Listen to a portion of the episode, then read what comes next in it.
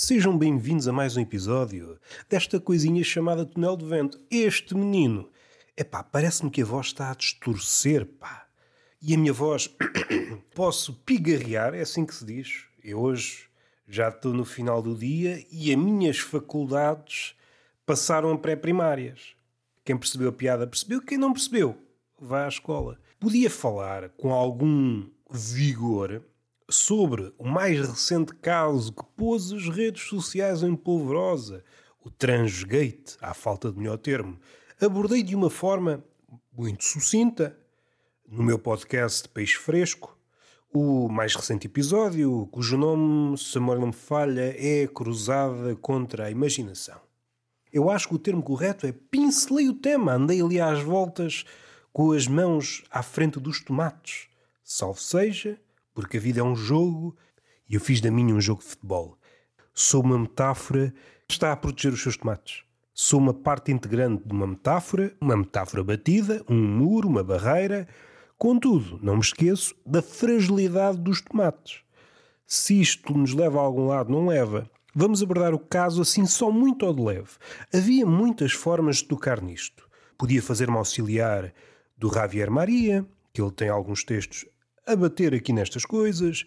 Li recentemente, aliás, continuo a ler porque faltam para aí 15 páginas, se a memória não me falha, um livro do Lipovetsky, é assim que se diz, Sagração da Autenticidade. Isto, resumidamente, é uma espécie de desembocador de várias dinâmicas. Podíamos pensar no politicamente correto, na posse consumista, na autenticidade, eh, no literalismo etc, etc, na necessidade da pureza, no ativismo e as suas mil caras.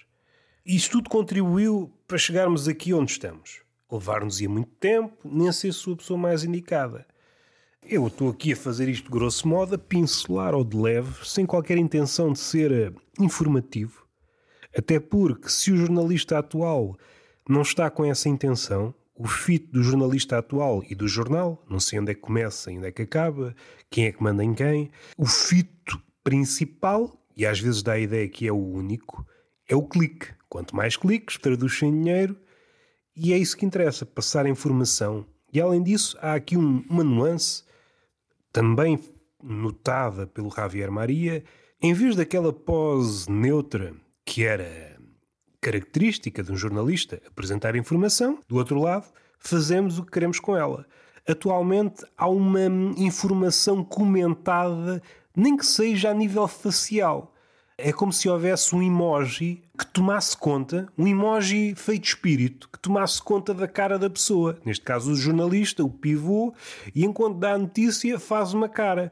Se a notícia agradar, faz uma cara de agrado. Se desagradar, faz uma cara de desagrado. Só isto dá pano para mangas. E é um pano barato que eu não tenho dinheiro para gastar em trapos. Não sei se é a trans o trans, alegadamente é prostituta, é, não sei se é atriz, salvo erro também é, e interrompeu, e uma zaragata, etc, etc. Só que há aqui umas palavrinhas que importam referir. Ela diz que chupa pilas, alegadamente. Não sei se, foi, não sei se foram estas as palavras, mas se extraíssemos a pulpa, é mais ou menos isto. Sou obrigado a chupar pilas porque não me dão oportunidade no palco, algo deste género provavelmente corro o risco de estar a citar à queima-roupa, mas estamos no século XXI. Primeiro, há uma coisa que me ofende: o desprestígio do chupanço de pila. Atualmente, está mesmo lá embaixo.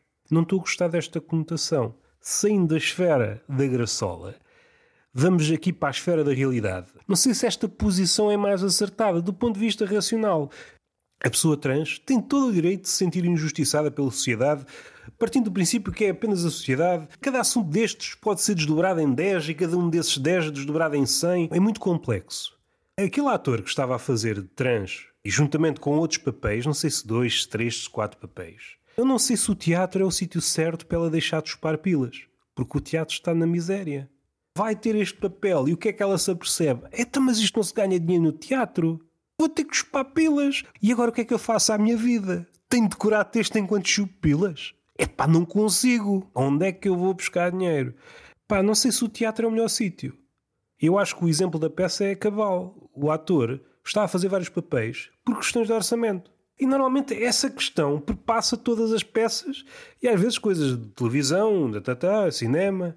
Não sei se é o meio mais certo para deixar de espar pilas. O que é que eu fiz à minha vida? Estava tão bem as papilas. Se isto foi desnecessário, foi. O palco do teatro não é um sítio que leva a pessoa monetariamente. Em jeito súmula, repito, não é no palco que uma pessoa procura o Eldorado. Percebo que está numa posição que não lhe agrada. Estava aqui a ler. A minha voz está uma miséria. Eu tenho protegido todo encasacado, tenho gorros em todas as extremidades, mini gorro em cada ponta do dedo, tipo de dais, mas só que em vez de ser de dais de, de chapa, nem sei qual é uma, é estanho que se usa, agora não sei. Certamente os, os dedais atuais é outro material. Imaginem mini gorros nas cabecinhas dos dedos. O calor vai todo por aí e o frio entra por aí, porque o calor deixa a porta aberta. O calor do nosso corpo vai-se embora e o frio aproveita e entra. E eu com o frio não me oriento. Estava a ler um livro, Marcial, Epigramas. O primeiro livro chama-se Livro dos Espetáculos. Livro dos Espetáculos, acho que é assim ao livro do espetáculo, ao livro dos espetáculos. Salver é o livro dos espetáculos. Isto também não interessa para nada. O século I é também um século muito engraçado. É claro que engraçado é uma palavra que não adianta nada, mas houve ali uma altura em que houve hum, uma festa que durou, epá, imaginem, 100 dias. É que não é uma festa da aldeia, é uma festa. Tenta imaginar merdas e essa festa tem. É mimos, é palhaços, é bufões. O bufão é uma espécie de pré-bobo. É bobos, é espetáculos de música, é prostitutas a dançar, é gladiadores.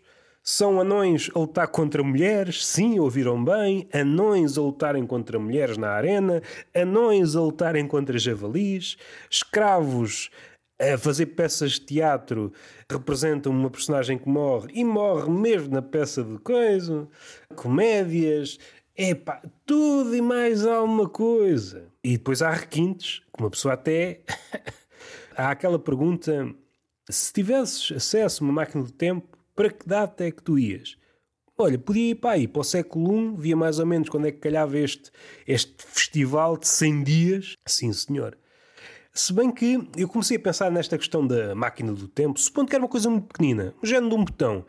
Epá, eu não sei se aguentava, eu tinha um infarto. Ia lavar, está bem que naquela altura os homens lavavam-se pouco. Se eu começasse a tomar banho todos os dias naquela, naquela altura, no século I, começava, epá, este gajo não é daqui. Tu cheiras demasiado bem para sair dos nossos, não te quero aqui. Uma coisa que coubesse na palma da mão.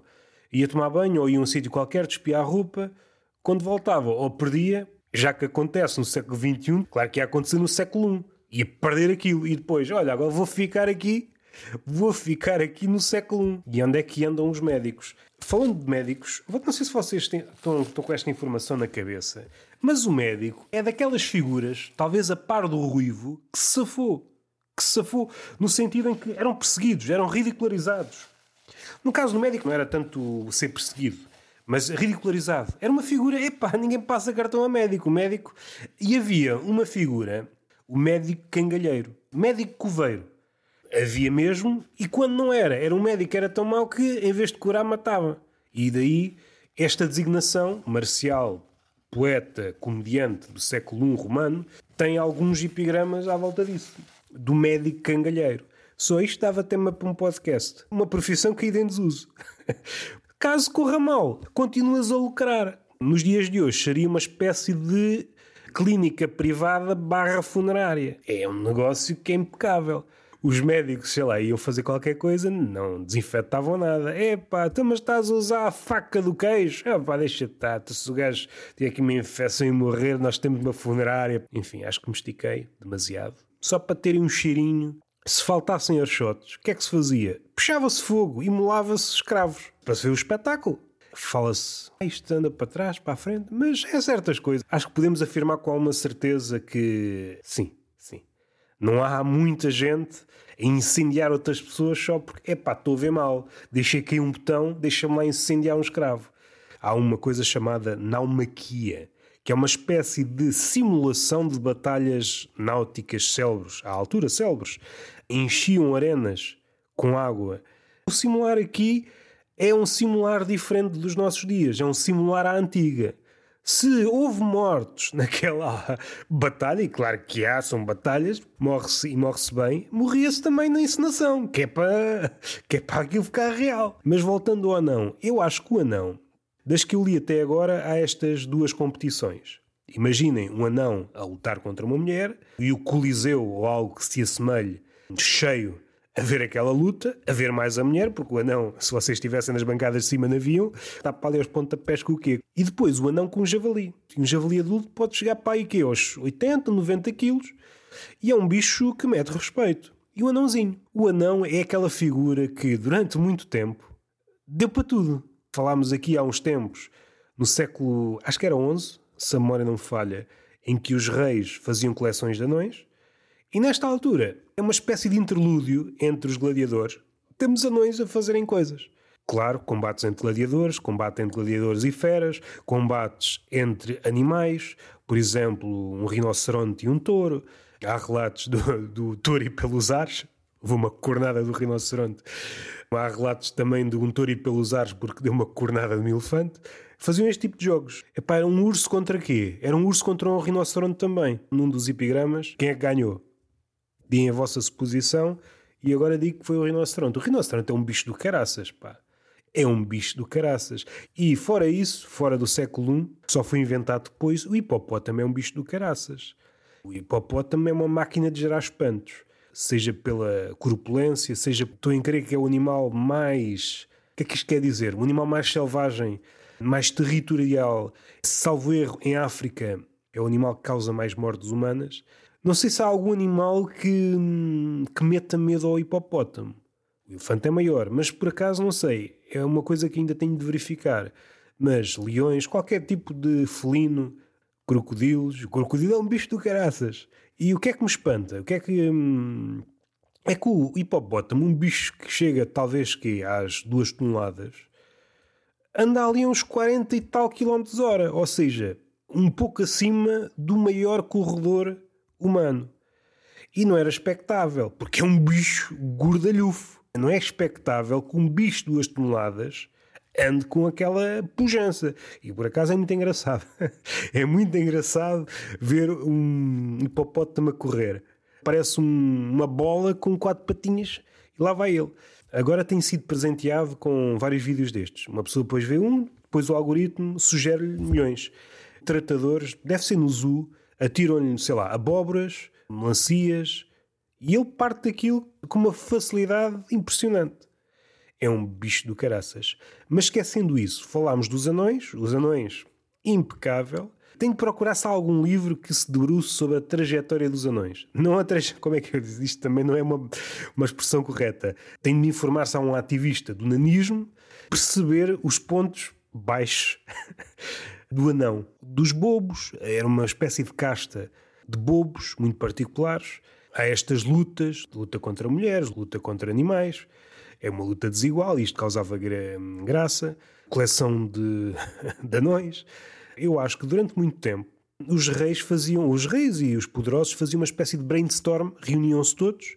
O que é que nós vamos fazer agora com os anões? Ouvi dizer que em Roma andam a tirar anões para as arenas e pô-los a, a, lutar contra rinocerontes. Mas eles ganham. Não, é mais para rir. é mais para rir. E agora vamos falar no mimo. Há coisas que nós damos por certas. O que é que nós achamos do mimo? Podemos achar tudo. Mas há uma coisa que dificilmente vamos achar, mesmo bêbados. Suspeito que bêbados não chegamos lá. É difícil associar o mimo a uma figura que dê tesão difícil. É claro que há sempre uma pessoa que contradiz isto e provavelmente tem uma tara por mimos.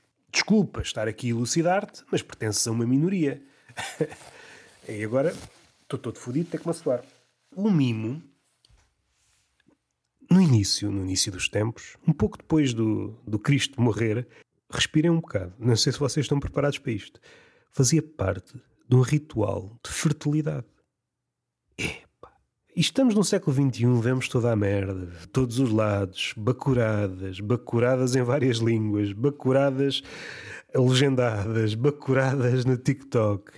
E agora aparece-me esta informação fidedigna numa nota de rodapé de um livro do Marcial.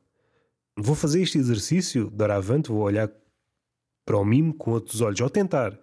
e perceber se há ali uma, se há ali uma pontinha que me espicasse. Não era este o fraseado, era algo que espicasse a ponta. Não, também não era este. Mas não é uma figura que se associe ao tesão, ao fervilhar da briguilha. Não é. Houve tempos em que o mimo, essa figura, nem diz já nem diz ui. Por acaso gostava de saber o que é que o mimo faz bate numa merda qualquer, num móvel que alguém pôs no meio da rua e ele não pode dizer caralho. E o que é que diz, não é? Será que há um gesto para o caralho? Espeta o dedo? Não tem o mesmo efeito. As voltas que a vida dá. Pensar no mimo como uma figura que espicasse o nabo ou umedece o pipi. É porque nós não sabemos nada da vida. E o que é que eu tenho aqui para falar mais? Sou um lamiré. É um lamiré para ser uma teoria teria que investigar mais, mas isto é um podcast, não preciso disso. Lança a hipótese e damos como certa. Uma pessoa dita do Sul, quando ouve alguém do Norte, Norte de Portugal, não é do Polo Norte, por vezes, ao ouvir alguém do Norte a trocar o V pelo B, pode pensar: é pá, este gajo está enganado, então este gajo troca-me as letras. Há aqui uma cena tem novas informações que pode mudar o jogo a favor do nortenho. E se o gajo do Sul, grupo no qual eu me incluo, sobretudo no verão, está enganado? Esteve enganado este tempo todo. De facto, não é cavalo, é cabalo. Porquê é que eu digo isto? Não estou a tirar isto do cu. Em latim, é cabalo. É C-A-B-A-L-L-O para ser uma coisa como deve ser, teria de perceber, pelo menos nos animais, se a vaca era vaca, etc, etc. Se chegássemos a essa conclusão, então os gajos do Norte é que estão a falar bem, estão a falar latim, estão a falar latim e a gente está a corrigi-los. Então o Scientia vê tanta merda e depois não vê as coisas como deve ser. Tenho de falar com o pessoal do Norte, se nos entendermos, que os gajos às vezes trocam as letras todas. Ah não, isto são os disléxicos. Isso é mais para Norte ainda. Norte estou a pensar no Porto, aí trocam os Bs pelos Vs, mais para cima ainda fica a região dos disléxicos e aí trocam tudo e uma pessoa, opa, isso aí já não é nada. Fechando o episódio, eu por acaso tinha aqui um, um tema graúdo. Tinha aqui um tema graúdo, mas já não me vou atirar para ele. Só vou falar no assunto da picha. Estou a brincar. A brincar, falei no mimo, na fertilidade e qual é a união com este tema o deus da fertilidade, que é o Príapo. Acho que é assim, Príapo, Príapo. É, não tem um acento no i? Priapo? Será Priapo? A merda destes nomes é que estão grafados de várias formas. Por exemplo, Poseidon ou Poseidon. Pode escrever-se e dizer-se de várias formas e às tantas andamos aqui, qual é que será, não sei o quê, não é, não é? Já para não dizer aquelas cenas, por exemplo, o Hércules. O Hércules é o romano, mas se for a versão original do grego, é Heracles. Isso não nos interessa, nós estamos num podcast taberneiro, não vale a pena perdermos nesses detalhes. Vamos fazer de conta que o deus se chama Príapo. Era um deus da fertilidade e dos campos e era representado, bastas vezes, com alta mangalhão e algumas vezes com alta tomatada. Isto, tudo muito bonito, nada a dizer, fica bem em qualquer centro da mesa. E de onde é que ele era? De Itália, dos velhos tempos romanos e das Caldas. Tinha dupla nacionalidade, italiana e Caldas da Rainha. Pensei que esta piada ia ser melhor, mas não é por aí que nós queremos ir. Não se esqueçam, é Deus da fertilidade e dos campos. Era comum pôr uma estátua ou algo que representasse, e neste caso, o que é que representa o Deus Príapo? Uma picha. Então põe-se uma picha, ou o Deus cuja picha é grande, no meio do campo, e tinha várias funções essa picha plantada no meio do campo. Primeiro, uma homenagem ao deus da fertilidade e do campo. Esperar-se-ia melhores colheitas, etc, etc, e talvez mais cona.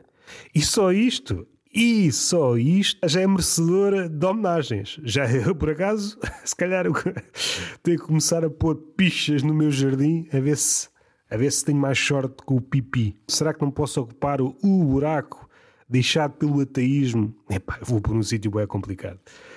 Ok, tinha estas funções e, além disso, espantava ladrões e aves. É uma espécie de espantalho. Ora, e é aí que a coisa fica interessante. Já estava interessantíssima. Deus do campo, da fertilidade, no meio do campo, ficava no, no jardim ou numa horta ou numa merda qualquer, num horto. Ora, espantava as aves. Só isto. Isto dava quase também outro episódio. do ponto de vista do pardal, o pardal estava todo contente a rondar as árvores, de repente olhava para baixo, é caraça, ganda picha, não vou para aqui, ainda sou. Não vamos por aí. Mas mete medo. Uma das formas de dizer espantalho em latim é pila. Estão a perceber o parentesco? Voltando ao contrário, a minha pila é um espantalho. E se é um espantalho, é uma homenagem ao deus Príapo, mas aqui entramos num paradoxo. Devia atrair cona, mas como é espantalho, afasta a pássara. É que caraças, está aqui um paradoxo do caraças. Se eu tivesse tempo, ia falar do documentário que vi sobre os animais, que é mesmo assim que, que na minha família se diz. É um documentário sobre os animais. Quê? Tem seres humanos? Não, é só pesquisa. Documentários de pesquisa. Que deu na SIC um belo documentário. Por vezes andamos aí à busca de belos documentários e tratava sobre a velhice nos animais. Começou no flamingo. Qual é o peso da idade nos animais e como é que a natureza é, ou é apenas o que é? Não há subterfúgios, não há formas de fugir à velhice como há. Nos seres humanos também não há, mas camuflamos e a coisa passa e há as artimanhas do dinheiro e do poder e nada disso interessa no reino animal.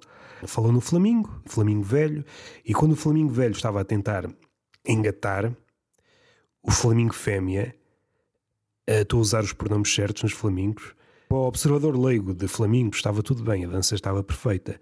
Agora, para alguém treinado, isto é, o flamingo fêmea, a dança começava a mostrar hum, falhas. Como a dança, em muitas aves, é um prelúdio do sexo, neste caso, descendência, vá, se a coisa correr bem, esta decadência não deixa de ser poética. São falhas mínimas. São falhas mínimas que vão ficando cada vez maiores, o suficiente. Isto está carregado de sentido, eu é que não tenho cabeça para, para chegar lá. Corri o risco de tornar isto demasiado longo. Para a fêmea, não, não. Essa dança já não é suficientemente boa para mim. Passou para os golfinhos. Não sei se a sociedade dos golfinhos, que é mesmo assim, a sociedade, a sociedade dos golfinhos, é liderada por um golfinho fêmea. Se é uma sociedade matriarcal. Não tinha essa informação. Seja como for, aquele grupo era liderado por uma fêmea. E foi a última vá, caça, ou a última pesca, a morte num, no mundo animal. É claro que, para o entendimento do animal, é, são mortes a poeta. Mas se há ponto de contacto, se há ponto de contacto em que o homem é. Não vou dizer exatamente, porque isso é um pretenciosismo, mas onde se aproxima mais do animal é na morte. Há sempre qualquer coisa, há sempre qualquer coisa na morte e na velhice, na velhice também, que nos aproxima de uma forma hum, a juventude do animal, seja ele qual for. Podemos ver um ser humano em determinados gestos, em determinadas merdas, mas na velhice e na morte é impossível não ver um ser humano. E o mesmo aconteceu com o Flamingo, com o golfinho fêmea, que guiou o grupo até ao último cardume, vai ao fundo. Vai ao fundo. Há uma planta que é endémica do mar Mediterrâneo, que é Posidónia. Não confundi com a palavra Posidónia. Não sei se a designação certa é planta, mas isto é, este podcast não interessa um caralho. Foda-se, vocês já não estão a ouvir aqui, isto não interessa mais uma vez carregada de poesia, porque com os copos certos está tudo carregado de poesia. A partir da quinta cerveja até um cu é poético. Oh, aquela saber de Homero, quer é cus. Bom, isto não é preciso estar bêbado. Uma pessoa normal também acho que vai por aí. Está sobretudo no mar Mediterrâneo. Várias coisas interessantes. É, é aquilo que ela produz de oxigênio. Não sei se é três vezes, é por defeito. Se calhar é mais. Três vezes mais que uma floresta, das mesmas dimensões. E o crescimento dela é muito lento e pode viver, por exemplo, até 100 mil anos. Só que depois o contacto com o homem, por exemplo, existe ali na zona, acho que é de Itália, é muito. É, basta lançar uma âncora e há, foda aquela merda toda. E, e há aqui qualquer coisa também que, se eu tivesse outra cabeça, podia dizer: Posidónia cresce a uma velocidade de, é um centímetro por ano. Num século cresce um metro. E depois chega lá o homem, normalmente turistas. É, é Formentera que se diz. Fur, é Fur ou Fermentera. Fermentar é do fermento. É onde o fermento vai passar férias. Não faço ideia. Sou pobre e não tenho, não tenho lugar de fala no turismo. Ao lançar âncora, fodem aquilo tudo. Fodem aquilo tudo. Beijinho na boca, palmada pedagógica na coisa e uh, até à próxima.